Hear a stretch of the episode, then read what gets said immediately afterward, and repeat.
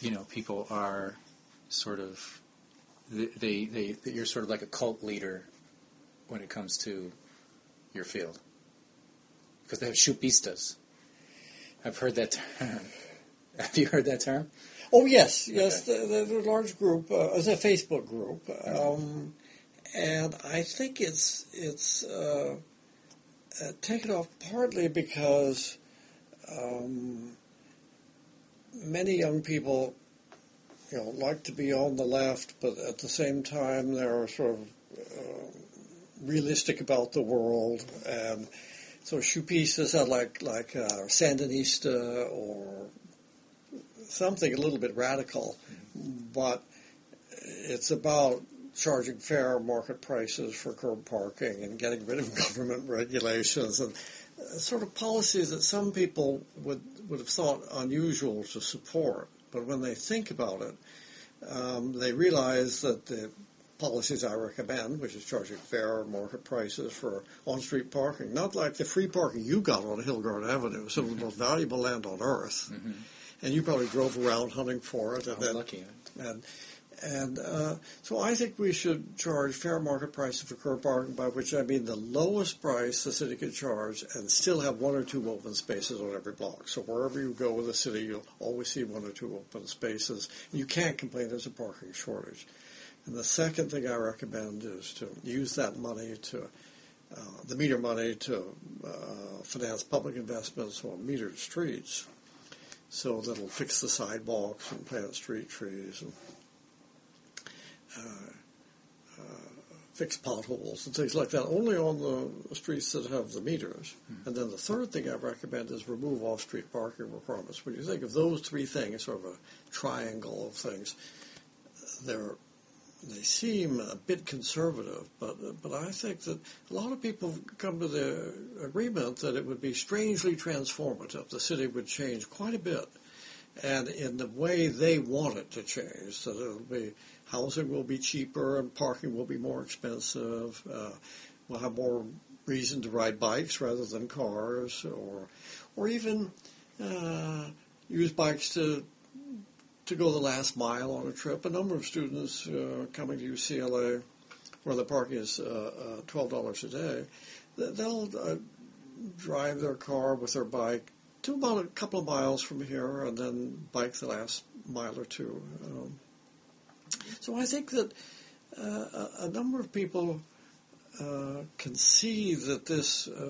market um, oriented reform will fit whatever they're interested in, whether they're concerned about air pollution or global warming or um, energy consumption or traffic congestion or air pollution or high cost of housing. A lot of things I think are caused by free parking. Uh, free parking and all the um, uh, all the way we twist ourselves out of shape so that parking will be free. It seems to me like so much parking isn't free that it never. It's sort of counterintuitive to think that, that the problem is free parking. Can you? Can you? Well, you parked free on I your did. way to UCLA, and uh, say, uh, whereas twelve dollars if you paid for parking at UCLA, it'd be twelve dollars. So, why is it twelve dollars at UCLA? Well, it's partly because we can't get anybody other than the driver to pay for parking on a campus. So at Berkeley, where you were an undergraduate, parking was expensive. There's a state law saying that the university cannot use anything other than parking revenue to pay for parking structures. So that twelve dollars reveals how much it really costs to produce a parking space if the driver has to pay for it. Um, and so I think campuses are one of the few places where mo- almost everybody expects to pay for parking because they can't expect somebody else to pay for it. So, I say I'm um, uh, on a new committee to advise on the uh, new zoning code for Los Angeles. One of the first things in the invitation is how to get your free parking when you go down for the first meeting. And at, here at UCLA, we had a a uh, recently uh, a wonderful new program called the Grand Challenge, where UCLA is going to respond to the challenge of sustainability for Los Angeles and make sure that we're we're energy self-sufficient and self-sufficient in water, I think, by 2050. But the very last line of the invitation was complimentary parking is available in Structure 5.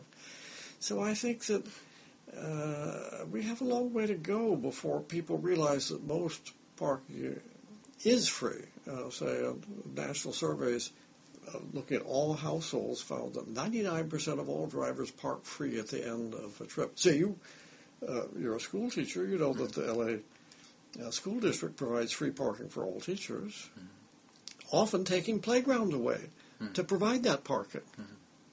So the free parking is more important than playground for the children you're teaching. Does this rep? Is this sort of symbolic? I mean, if we start having to pay for parking, is this just sort of a foot in the door so that so that you know everything that's like parking will also? I don't think so. I uh, I think that parking is the exception. Uh, most people are used to paying for what they what they get. Like you know. meat, I, I feel like meat is subsidized. Like your iPhone, uh, you don't expect to get that for free. Uh, some people say it's un-American to charge people for parking. I think it's very American to charge people for what they use. Uh, we didn't become a great nation by being a bunch of freeloaders. But when it comes to parking, everybody wants to be a freeloader. Everybody wants to park free, including me. And that will never change. Uh, but I think that some cities have found out how to create the desire to charge for parking, and that is by giving the meter money to the uh, metered neighborhood so they can pay for public improvements in their neighborhood. Have you been to Old Pasadena in, in Southern have. California? yeah, it's pretty, right? Yeah, very pretty. Well, 30 years ago, it was a skid row. It was uh, a commercial slum. People thought it would never revive. Um, but there were uh, wonderful buildings in terrible condition. Uh, and the people there had a vision of what it could become if it were restored, but they had no money to pay for replacing the sidewalks, putting in historic street furniture, historic street lights, cleaning up the alleys, planting trees. So they really stymied. And then the city wanted to put in parking meters, and the merchants and the property owners said, no way, it'll chase away the few customers that we have, even though most of the merchants and their employees parked on the street in front of their stores and complained about the lack of parking. Finally, the city said, well, if we put in the meters, we'll, um, uh, we'll spend all the money on public improvements in Old Pasadena. And the merchant said, that's different. Why didn't you tell us that? Let's run the meters till midnight. Let's run them on, run them on Sunday. Let's charge a high price. And they um, uh, put in the meters. Uh, they borrowed about uh, $5 million against the future revenue to rebuild all the public infrastructure in Old Pasadena.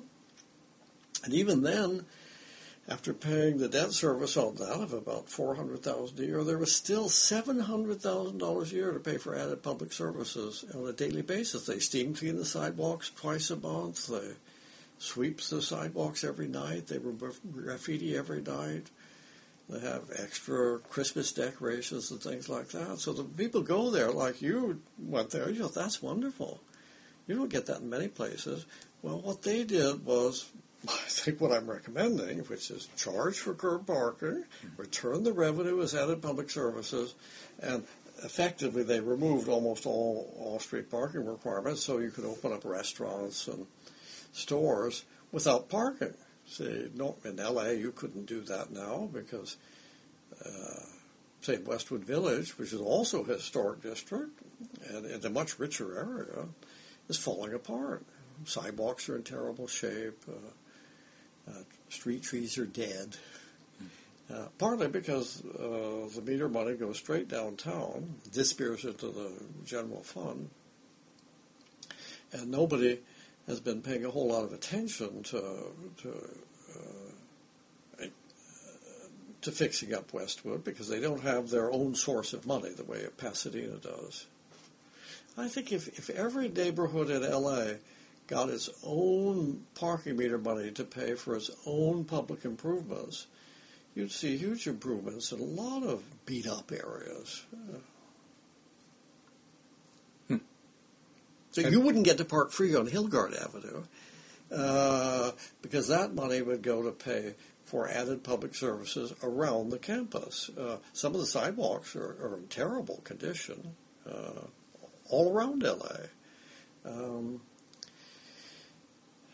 so I think that there are a lot of benefits that would flow from this trio of, of policies that I'm recommending, and it's often I think younger people, you know, once they hear it explained, it doesn't take that much longer than it's taken me to explain it to you. They say, "Oh, I see what you mean." Um, I guess I'm not against the idea of charging market prices for parking. Um, I think it will help poor people. People who are too poor to own a car will certainly benefit because um, they won't have the cost of parking thrown into everything they buy. Say when you go to Ralph's or um, uh, any grocery store, well, the parking is free. I mean, you say you seem to park, pay to park everywhere, but you don't when you begin thinking about it. Uh, if you go to the movie theater or grocery store, well, who does pay for that parking? Well, um, uh, just because you don't pay for parking doesn't mean the cost goes away. The cost is still there. It's just paid by somebody else, and that somebody is everybody, including you. Uh, whenever you ask somebody, uh, "Do you want to pay for parking?" you'll say no. But then say, "Do you want to pay for somebody else's parking?" Well, that's even more of a no, I suppose. Um, but I think the desire, in the desire to park free, we have saddled ourselves with paying for everybody else's parking, which is particularly unfair to, to people who too, who too poor to own a car, or getting back to your bicycle audience, people who mainly bike places. Uh, why should I, if I bike to campus, pay for parking for somebody who drives to campus? Uh, or to school, say, I don't know exactly where you teach, but you drive to campus and park free. Uh, why shouldn't they charge you and um, uh, turn this, the, the playground over to students rather than to parking lots? Um, and uh, uh, and the money that they get from uh, charging for parking could go to, to, to benefit the school rather than the drive only the stu- uh, teachers who drive. And free parking at work is an invitation to drive to work alone. Right. We we all have that invitation just about everywhere we go. And I think it's it's it's not it's just not fair. I mean that's the way I first began thinking about it. There's a lot of ninety five percent of the people who drive to work in Southern California, including you, park free at work. And I began looking at that, and uh, there was a, the first research I saw was by by a couple of students at USC in graduate school. They compared two um, office buildings of the Civic Center. One was a federal building federal government building, and one was a, um, the county building, or a county building. The LA Civic Center is the second biggest government center in the United States. You know, it's got the county, the city, and the school district. There's so many government offices there. Well, the county gave free parking to all its employees, and the federal government didn't give anything to anybody for parking or any kind of transportation. And the, among the county government employees, 72% drove to work alone. Among the federal employees, only 40% work, drove to work alone. I mean, they're the same profession, same location, everything was the same, except that you got free parking or not. And I began looking at that. I thought that the county government is very unfair to people who bike or walk to work or take the bus to work. People who are too poor to own a car don't get anything, and the drivers get a big subsidy that might be worth $150 a month. So forget about air pollution and traffic congestion and global warming. I think it was just unfair to give free parking to drivers and nothing to bicyclists or pedestrians or transit riders. Unfortunately, the county has changed that now. They give a, a transit allow, a, a transportation allowance of the same amount to everybody. You can use it for parking or transit, or you can keep it. So I think it's, it's a much better idea to say that if we're going to subsidize any kind of transportation, we ought to subsidize everything equally, Hmm. regardless of how you get to work. Say, but now I suppose if if you if you bike to your school, they wouldn't give you anything extra for that. You know, one of my students uh, uh, had a girlfriend who, who worked at a law firm downtown, and she moved into a new apartment building uh, downtown. And the student said that she thought he thought she was overpaying for rent. Um, and she said, "Well, uh, I work for a law firm, and they either give me free parking or $150 a month um, if I don't take the parking." So I thought I would uh, live downtown and use that as a rent supplement. So it not only changed the way she got to work, she just walked three blocks to work, but it changed where she lived. Uh, just because we said, well, yes, you ought to pay for parking. At least in this case, you could still get free parking, but if you did take it, you lost $150, so that's like paying for parking. Right. It- It's sort of an end run around charging for parking. I call it parking cash out. Is that you can cash out your parking subsidy. Um, so the picture of how things would be different if we started paying for parking is Mhm. it? It seems like it's more. Uh, it's more than most. It's more dramatic than most people would imagine. In the long run, uh, it would be slow. Not much would happen right away. There'd be less traffic congestion, air pollution, uh, because people wouldn't be driving around looking for parking. Everywhere they went, they'd see one or two open spaces on, on the street. Uh, but in the longer run, I think we'd have um, uh, cheaper housing and more of it, uh, uh, somewhat higher density, more people bicycling and walking wherever they want to go, more people staying in their own neighborhoods um, and uh, going to local grocery stores. And um, say, I, in a place like LA, uh, more parking means less housing, say on a site. Uh, the parking is competitive with with housing on a, on a small site. Uh, so I think that uh, minimum parking requirements in zoning ordinance say you have to have two parking spaces for every uh, dwelling unit or apartment in a multifamily building in LA. Um, uh, we could we could call that the Affordable Parking Act. Yeah and uh, it means we make we make parking more affordable, but housing less affordable. And I think that's that's we, it's a very bad idea. We made huge mistakes, but but the upside is we can stop making these mistakes. See, it isn't it isn't like being in a poor country where you don't have anything. You know, you're very resource poor. We just have to stop doing bad things in the United States. I think that's that's one of our strengths is that we if we can just stop doing the bad things. the country will be in much better shape. Can you describe your biking habits?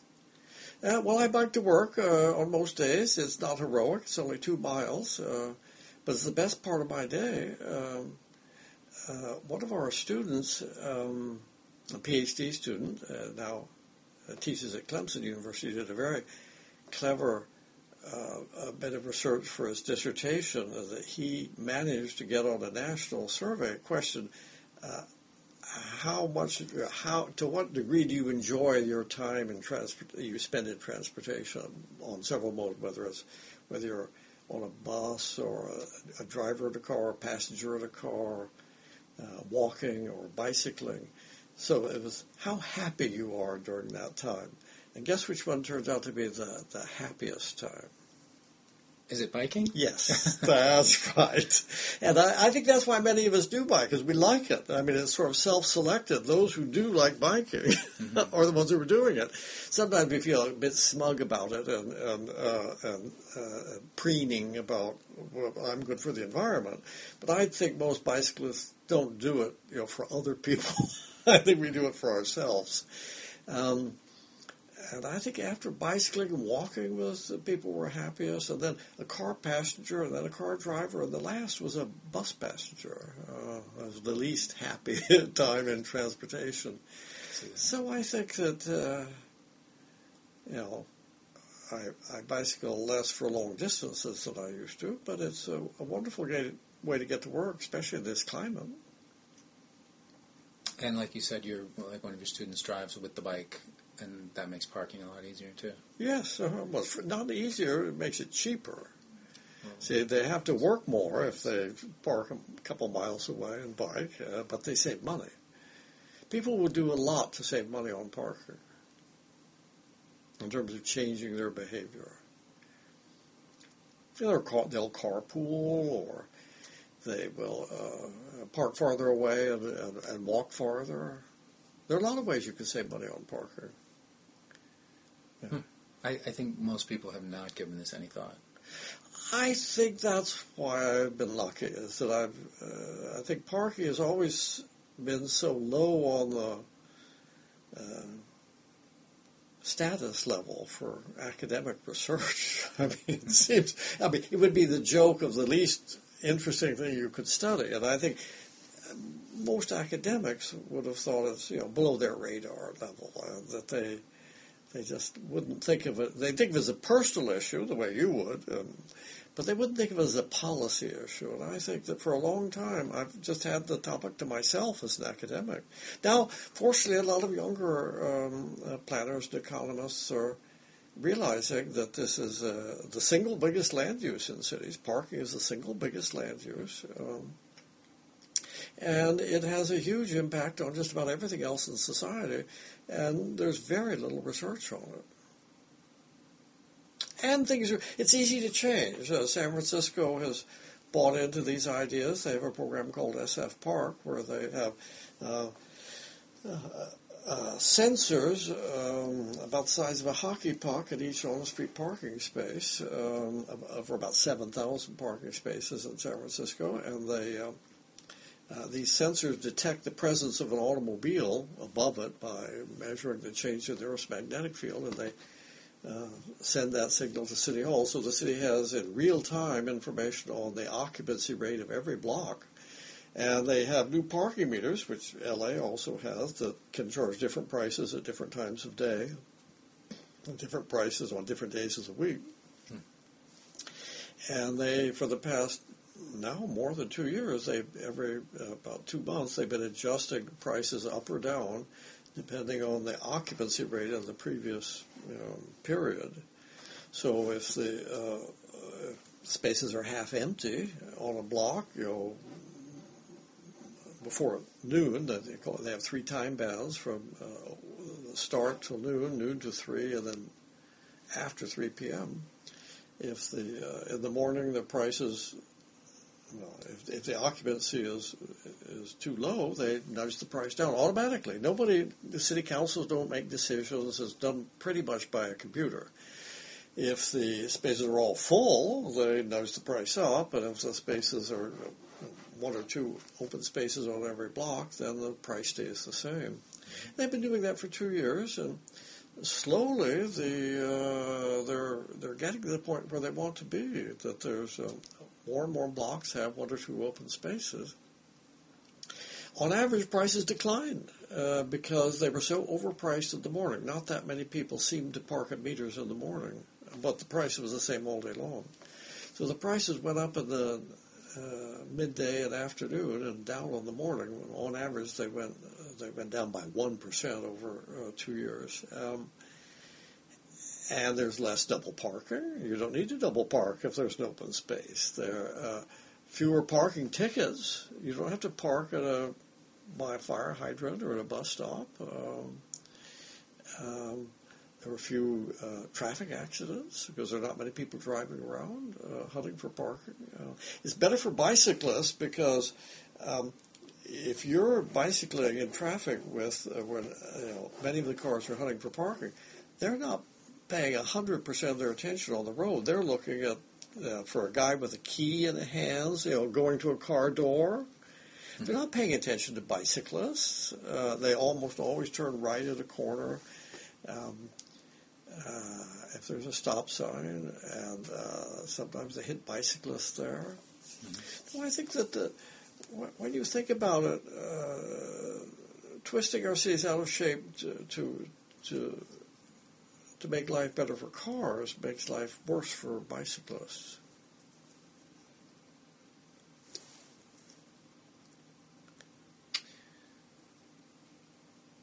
Um, hmm. I, I feel like I would have to study this a little more to really like get a grip on it. I mean, it's really You have to know a few things. I mean, it's not like are you on Facebook? uh huh. Well, have you joined the Shoepie Society? Okay. People post things, oh, maybe four or five times, or more often, I guess, per week on uh, things on the web that of, of interesting things. There's, there's quite an interesting uh, new scheme uh, uh, now at LAX and, and a number of other airports. Uh, is it Airbnb? I've never used it. Have you? No, but I've heard of it. You know what it is? You can rent some an apartment, a bedroom, or a whole apartment in in somebody else's house. Um, and now it's, it's going going to cars. You can rent somebody else's car. So uh, that uh, I think it's a couple of very young guys on the East Coast uh, came up with this new scheme where you could rent your car to somebody else for uh, a short time or up to a few days, and they now move to airports. And you, when you go to the airport, instead of paying for parking, you turn your car over to this uh, uh, um,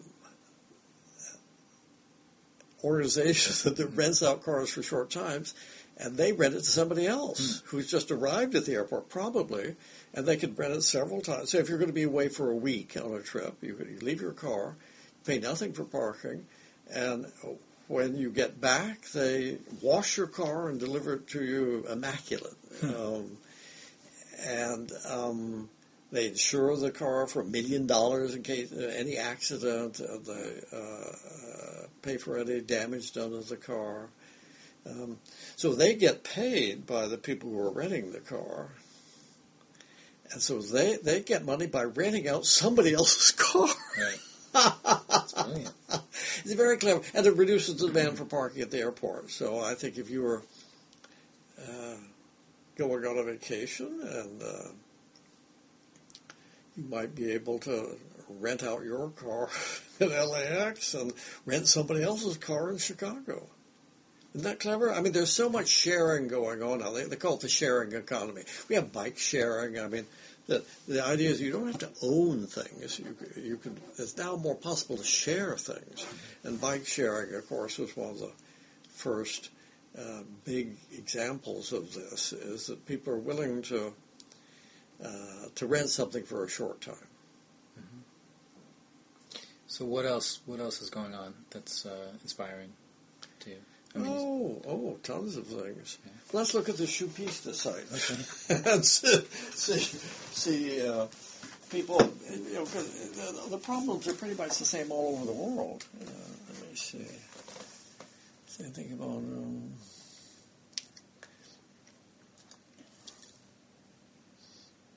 Facebook.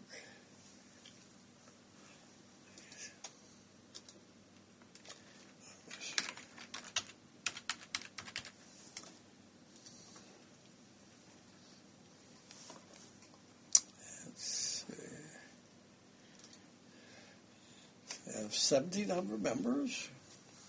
Well, here's the thing about Parking Panda and Flight Car. Parking Panda is a is an organization where you can rent out the parking space at your house if you're not using it, uh, and anybody else can can rent it. And the Parking Panda uh, gives you 20% of the of the revenue, and it takes 80. No, no, I'm sorry. It gives you 80% of the revenue. They take 20%. And now it's operating with Flight Car, the people who rent out the cars, and so that. Let me see here. Somebody. Here's the same thing. Some flyers now rent out their cars at airports. Here's a post I think is very good in New York City by Rachel Weinberger. She's a, uh, uh, an academic there in New York, and she's saying what we ought to do in New York, we've got a new mayor, have two things. One, eliminate minimum parking requirements.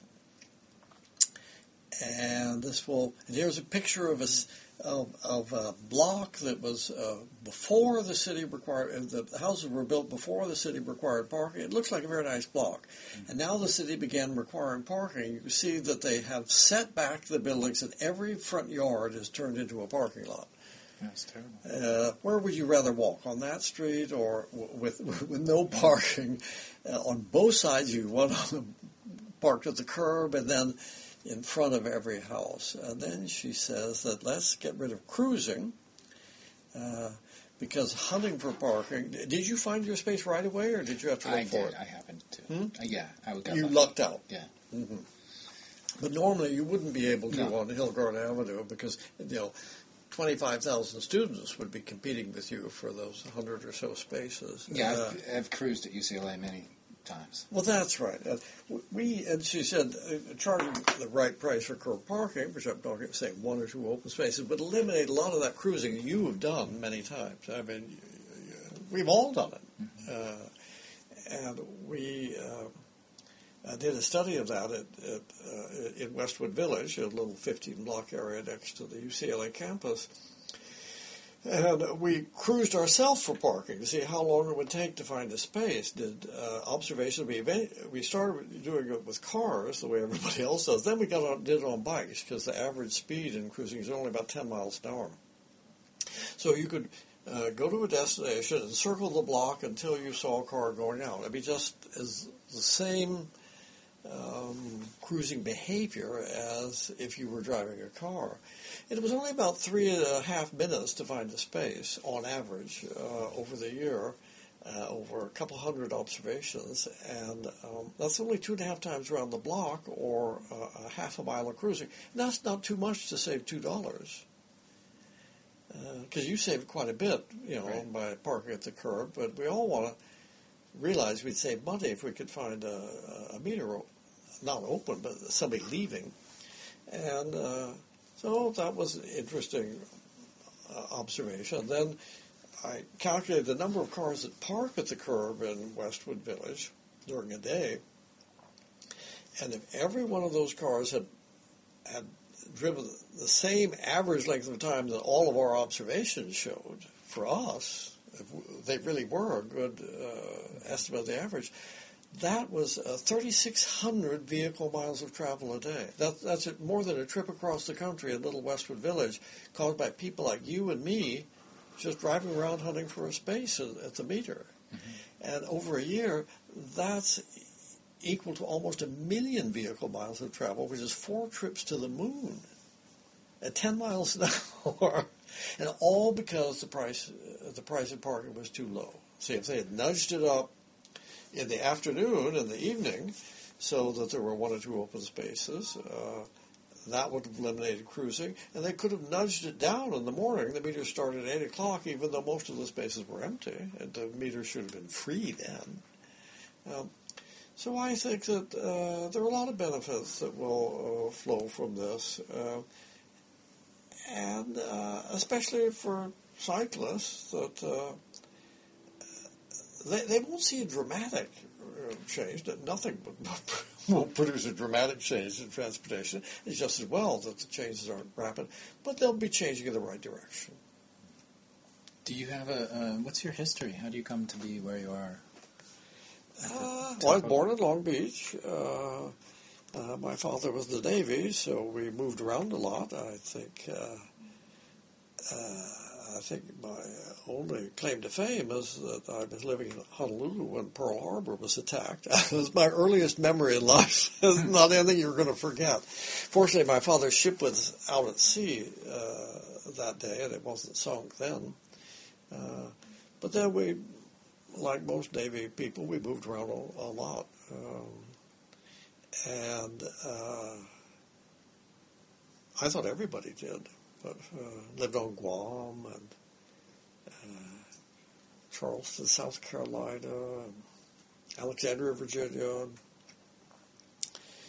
And uh, after I got my PhD, I came here for a postdoc. I, I'd actually done uh, uh, work on the economics of the land market, and I think parking is land, and I think that's how I really got interested in it. Is it seemed to be that we allocate parking so differently from any other kind of land. We give it away free to cars, uh, and we have yeah, high prices of housing and free parking for cars. And I thought, well, we've got our priorities the wrong way around. Uh, so I think there are a lot of benefits from um, uh, making us a less parking-centered society. So people like you could not park for free on a trip like this, and you couldn't park free when you drove to work either. But uh, there'd be less traffic and less air pollution, and uh, uh, the you'd get your income in a different way instead of free parking. So you, you, we wouldn't see all the people on the freeways with uh, how many how many fewer single people in cars would we be seeing? Well, uh, one of the things uh, that I've been lucky at is is having ideas turned into legislation, and one of the f- first uh, uh, laws about parking was California's parking cash out law. Uh, that employers who rent parking spaces and give them free to their employees, and this is something that your your listeners might be interested in. If your employer offers you a free parking space at work in a rented space, um, and your employer has more than 50 employees, that employer is by law required to say to you, uh, if you don't take the parking, uh, I'll offer you the cash value of the parking. So if you're working Century City and the parking is $250 a month in the building that you're working in, and the employer says you could have free parking, you could ask the employer, said, I'd rather have the $250. dollars And this has uh, helped bicyclists quite a bit, because bicyclists, you know, they, they, um, they're a community and they talk to each other and they hear about things like this. Mm-hmm. Uh, Gary rides bikes. I forget his. Have you run into him? Gary? Gary Kavanaugh. That's right. That's right. He he worked for uh, he worked for a company in Santa Monica, and he told his employer there is this law, and uh, his employer uh, listened and looked at the law and said, "Well, we should offer you parking cash out." And he said he gets something like seventeen hundred dollars a year in extra income, Wow. and a lot of his fellow employees have begun riding bikes. Of course. So, uh, so uh, that it's called the ca- par- par- parking cash out law, and not everybody has heard of it. But um, uh, I think things like that that can be explained in a reasonable way. It doesn't harm the people who park free. It doesn't take anything away from them. It just says that you have to to make the subsidy um, broader. You can't say I'll give you free parking or nothing. See, that's against the law. Hmm. If it's a rented parking space. So this was a state law. Um, California. There seem to be a lot of people who Mm, who who states understand Someone what you're talking looked about. When I'm at looking it, at I your, don't know. your I, I'm not sure Facebook whether other page, states have passed seems like it. a lot of I hope that I wish get the it. federal government would get in on it, but it's hard to get in. Well, anything. I, th- I think they accomplish do, uh, and Uh, they they teach me a lot through the what they post on, on their website, uh, and, many of them I think have, have come to agree. Uh, and, and I think that's certainly my goal, especially in, a, in an interview like this, is that uh, maybe at, the end people will agree. My God, he's right. I guess what he what, come in, come on in. Why here's you're one of my students. Okay. I'm not a paying customer. I okay. Guess, so well, thanks a lot. Well, this has been fun. I hope I haven't uh, no. uh, given you too much. But uh, there's no such thing. Yeah.